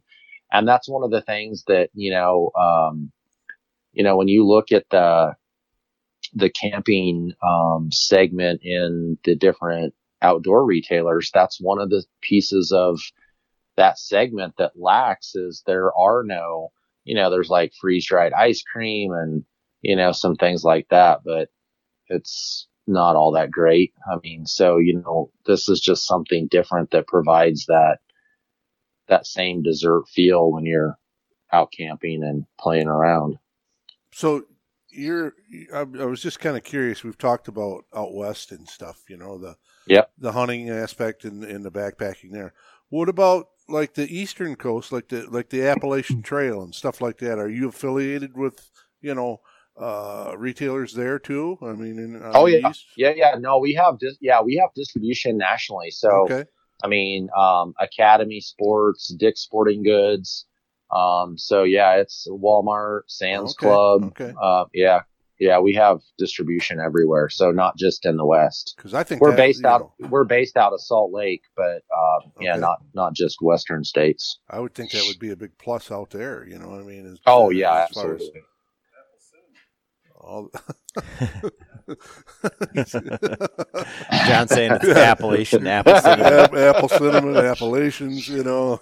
yeah, exactly. I- yeah, actually, no, we're getting ready to do. Um, and if you go to our website, uh, readywise.com, the we're um, doing this huge promotion that uh, we're sponsoring a giveaway um, for the uh, hiking um, of the Pacific Crest Trail.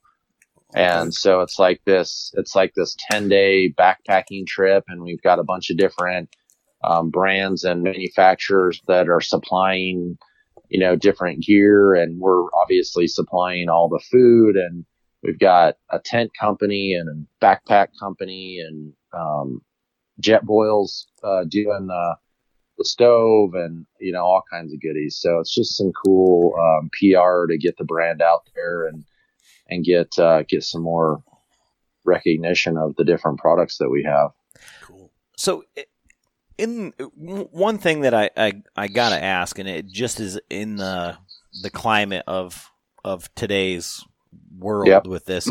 One of the things I had on my list that we didn't talk about was like the expiration dating, and so we we, we talked Yeah. to um you know one of our buddies, a good good friend, helped us out a lot this year at ATA. Uh, Brett with the Tioga Rise, and they do the dehydrated you know, they do instant coffee, but he was taking us through like the freeze drying and all the reverse osmosis crap that Yep. has to happen to keep the actual flavor so it doesn't taste like dirt.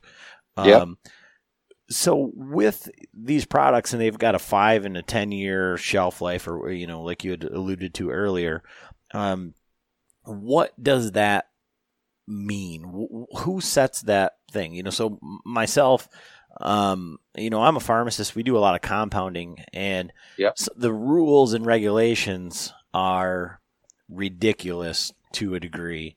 Um, Yeah. You know, we've been doing it. Like our our family's been, you know, in the pharmacy business and compounding for 30 years plus. plus, and in that time frame, you know, expiration dates were liberal, and then an event happened somewhere, and it gets more stringent as it should, and then it, things just keep happening, and so now it, it's it's a bit ridiculous, and so I have to tell patients like, well, the law says that I have to tell you this, Yeah. but 30 years ago, three years ago, this is the way we used to do it.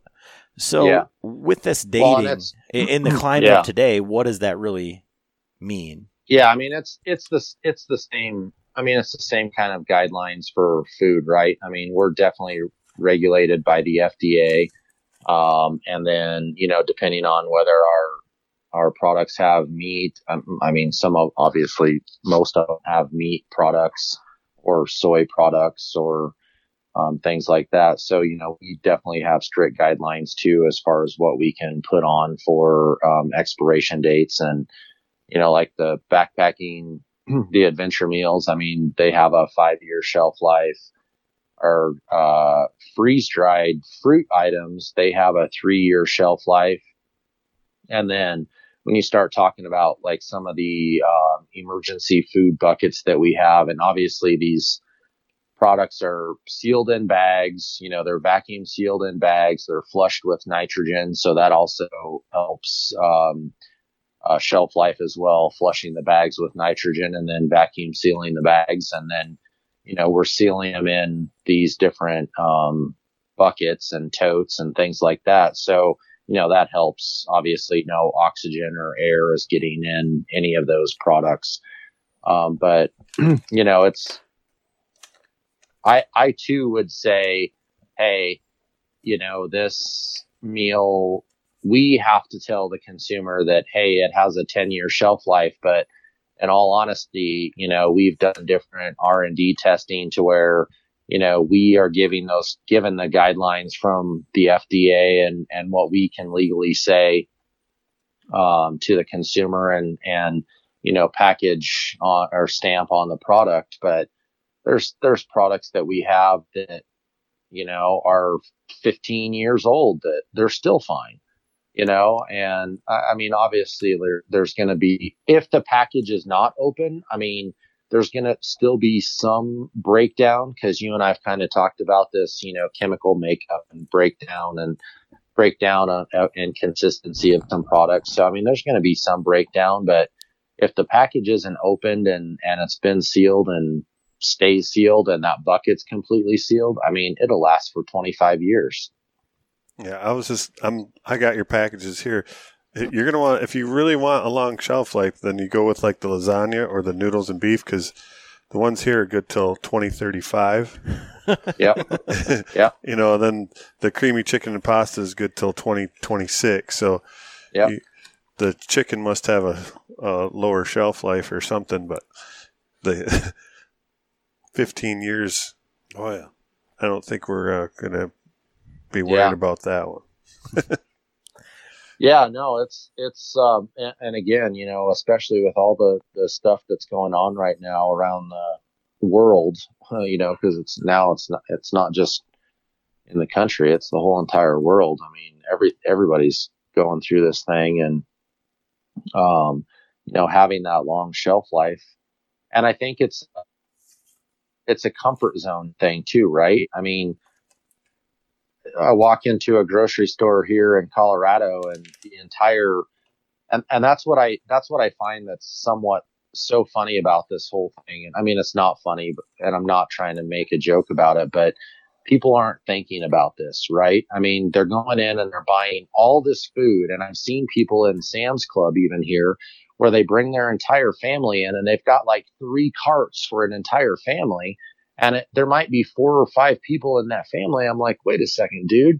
I'm like that that uh, salad or that you know uh, ro- bag of romaine lettuce that you just bought two or three of. Uh, unless you're eating salad every single day for the next five days, it's going to go bad.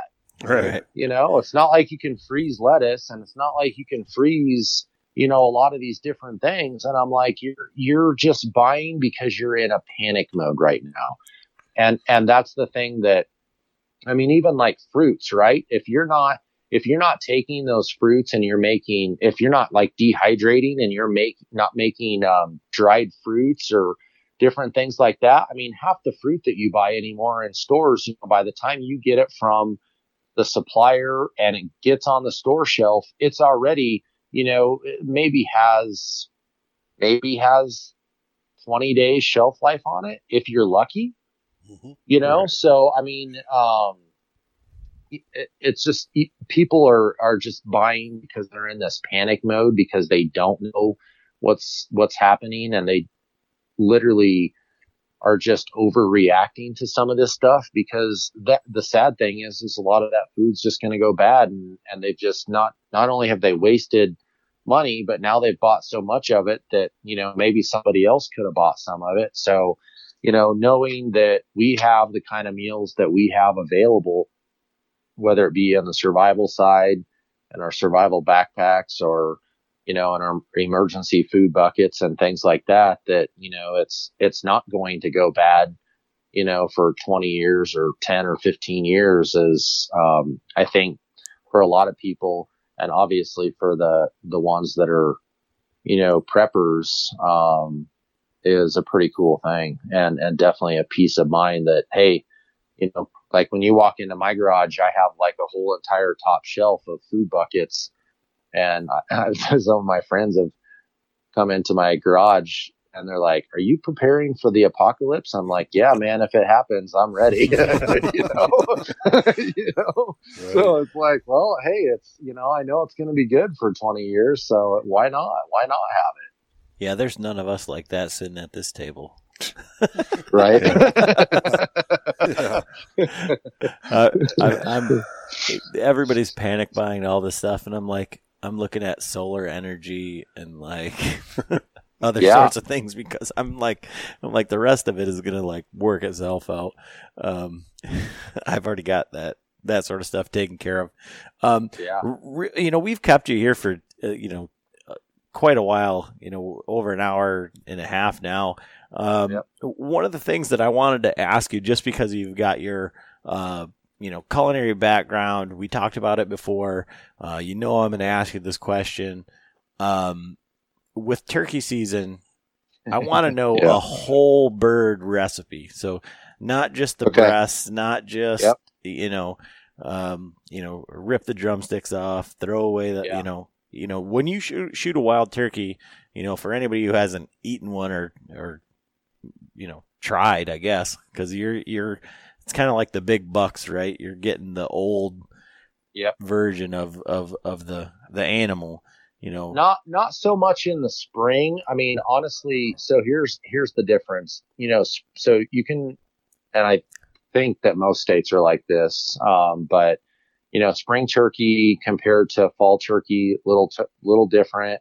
Um, you know spring turkey for toms or jakes you know less fatty.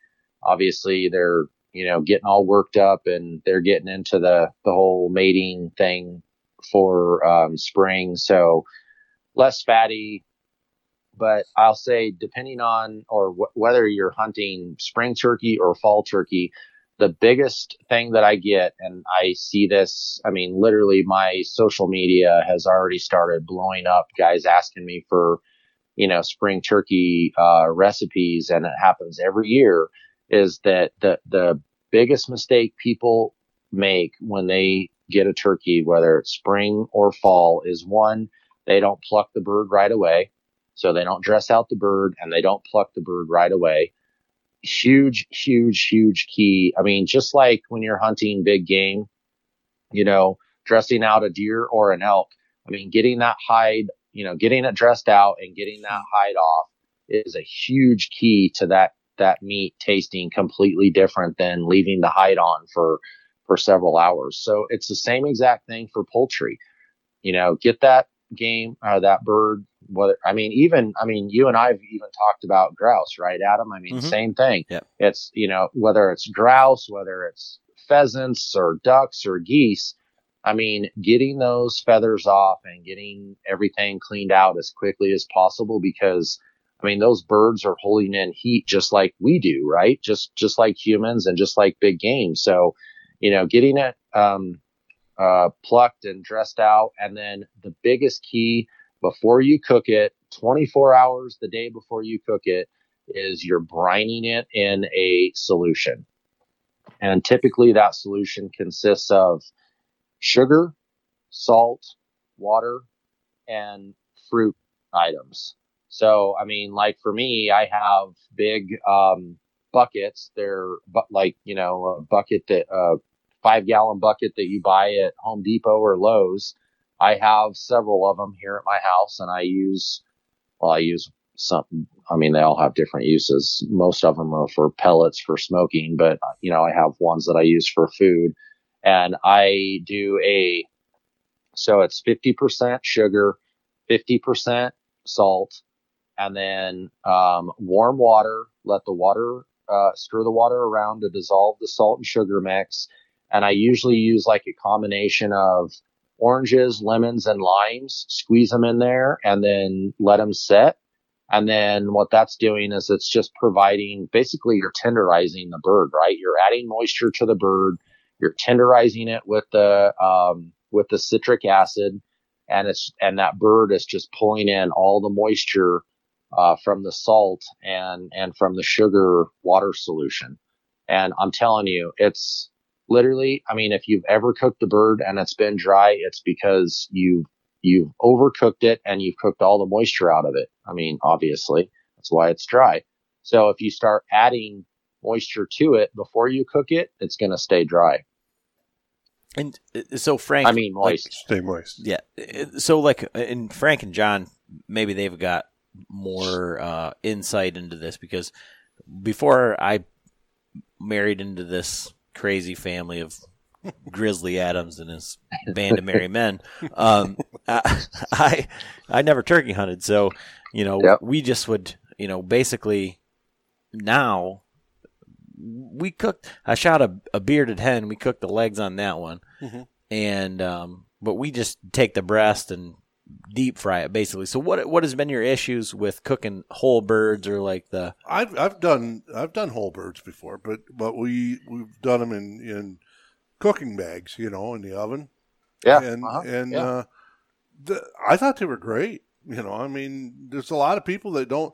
Some of the some of the leg meat and the thigh meat, you know, that stuff is a little it's a little tougher, but a little uh, darker too than people Yep. you know prefer. Yep. You know, but Yep. Wild wild bird is dark. Right. It's pretty much all dark meat. Yeah. but I've never had I've really never had an issue, you know, as far as flavor wise or anything like that. You know, as and, and if like say if you do them in a cooking bag, they, they're they're tender. They're plenty tender. Well, yeah, cook, Oh. yeah, cooking bag is. I mean, basically, a cooking bag acts as convection, right? I mean, that's Right. what it's doing. It's it's it's. Um. Yeah, I mean, the process is the convection process. That you know, it's just this, um, circular uh, motion of moisture and and continuous heat. So, I mean, that bird is basically being basted in its own juices, you know, the whole entire time. So, yeah, that's a that's a great way to do it.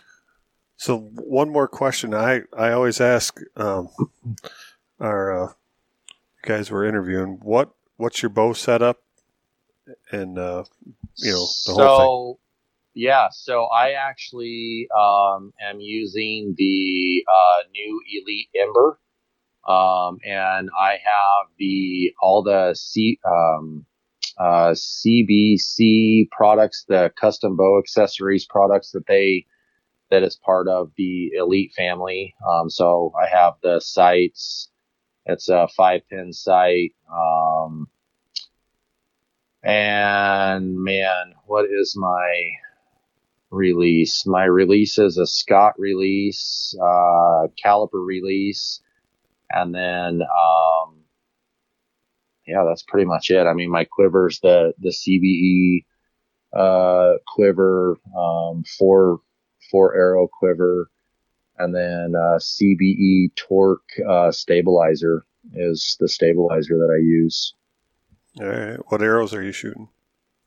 Uh, element, element archery um, with dirt nap broadheads, Okay. and it kind of depends on. So I get kind of get this question as well all the time as what you know the arrows that I use. So it, honestly, it depends on um, what I'm hunting, whether it's deer, elk, or turkeys, um, or antelope. Um, so typically for uh, let's see, typically for antelope and deer, I use a micro diameter um, arrow, which is the Element Storm arrows. And then for um, turkeys and elk, I use either the, and I know this is going to sound funny, they're either the Quake uh, arrow from Element Archery or the Typhoon. And the reason I go back and forth is because it depends on the conditions. So I carry all those arrows with me typically, you know, even if like I'll carry them in my truck and, and depending on the weather conditions. So it could vary anywhere from a, um, uh, 300 grain, uh, or yeah, 300 to 350, um, spine, uh, arrow and it just it'll depend on if it's storming, if it's windy, if it's raining, snowing, and I'll go with a little bit heavier arrow, you know, depending on the condition, or lighter arrow if it's dry and you know hot in the summertime. So, and that's just kind of the setup that I've always done. That's worked pretty well for me. Uh, and then the dirt nap broadheads. So I've got the just the regular DRTs and um, I have those set at 100 grain. And then I have the turkey uh, broadheads that, that uh, are the dirt nap. DRTs. That's, those are uh, Adam's favorite. Oh, they will destroy a decoy. Let me just tell you right now. They will Oh, yeah, deflate they- dude, a uh, Brand new crazy. Avian X. brand new Avian X decoy. They will destroy it. Uh, Yeah, I don't. I typically, I typically don't um, target shoot with those because I did that into mine and and it destroyed my destroyed my uh, block target. So yeah. Oh no, no, no! This wasn't target shooting. This was hunting.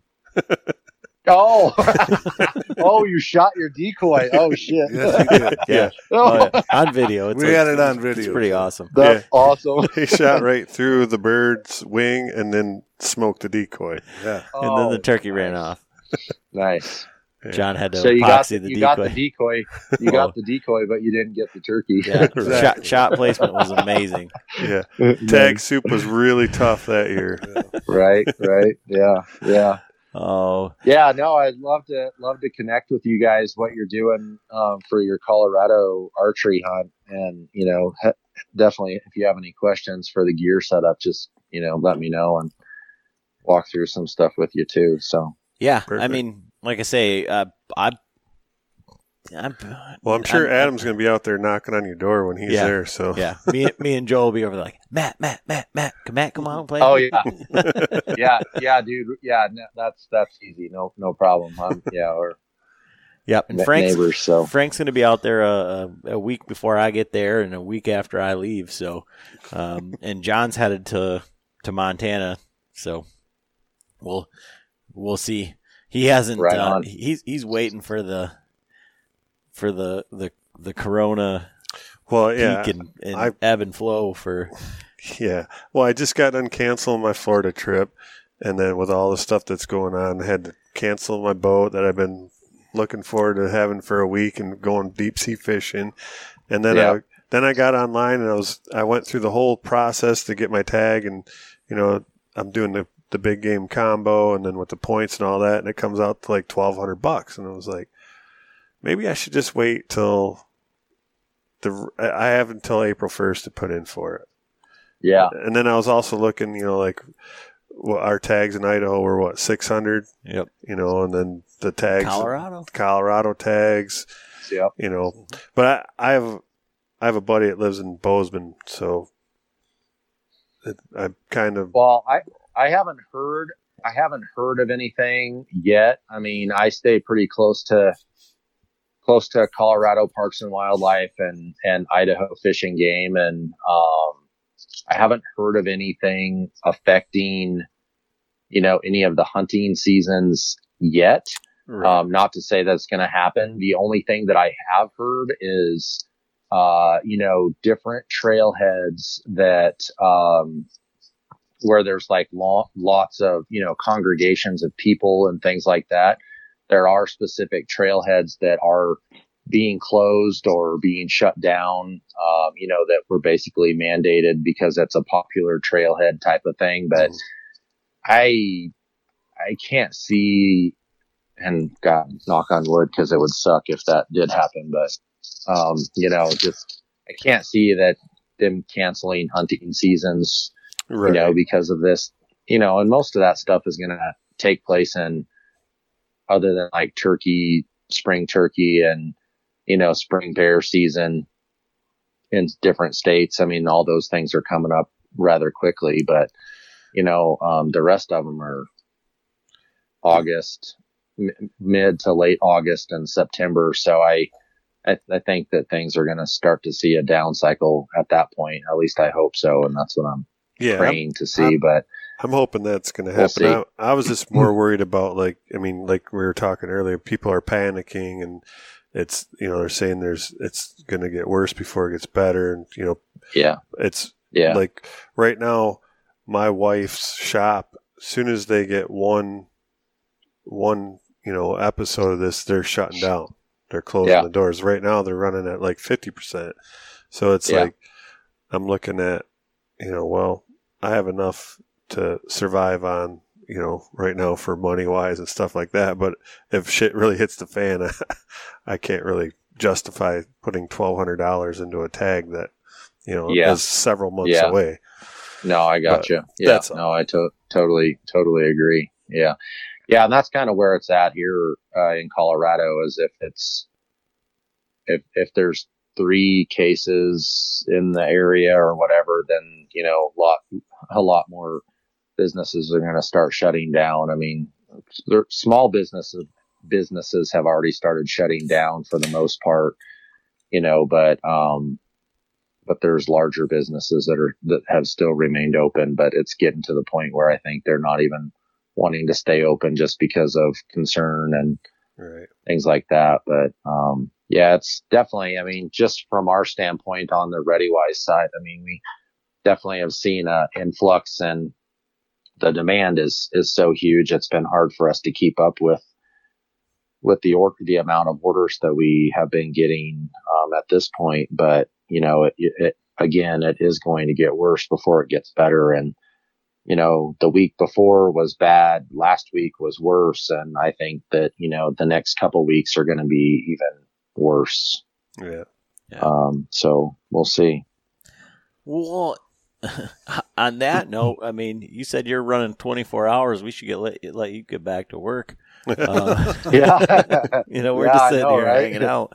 yeah, Um, yeah, yeah. but uh, no, it's it's all good, guys. Thank you. I, I really appreciate it. And where can everybody follow along with uh, everything you're doing, and how can they find, you know, if they're interested in in, in ReadyWise meals, or uh, you know, at, at this point, not the necessarily adventure because everything's an adventure, but the emergency preparedness side of Yep. things too. Yeah, so um, so a few different options. So it's readywise.com is our website that you can find um, all of our products. Uh, you know, emergency, survival, and um, camping and and snacks. Um, and then as far as for me, you can follow me on Facebook at Matthew Tezak at facebook.com and then Matthew Tezak on Instagram. Um, and that's pretty much it. I don't really do Twitter or any of those kind of, I don't have enough time to do all the other ones, but, um, those are the two that I'm posting recipes and, you know, adventures from my scouting trips and hunting trips and, you know, just general, uh, tips and tricks and, and things like that that I post. So, um, yeah, I appreciate everyone following me. Awesome, man. All right. Really appreciate it, and I think You that's all bet, we guys. got Thank you. evening. I appreciate your time. Yeah, no, it's awesome. And thank you. And, and, uh, hit me up if you have any other questions. Yeah, we certainly will be in touch. Awesome, guys. All right. All right. Sounds good. Thank you and have a good night.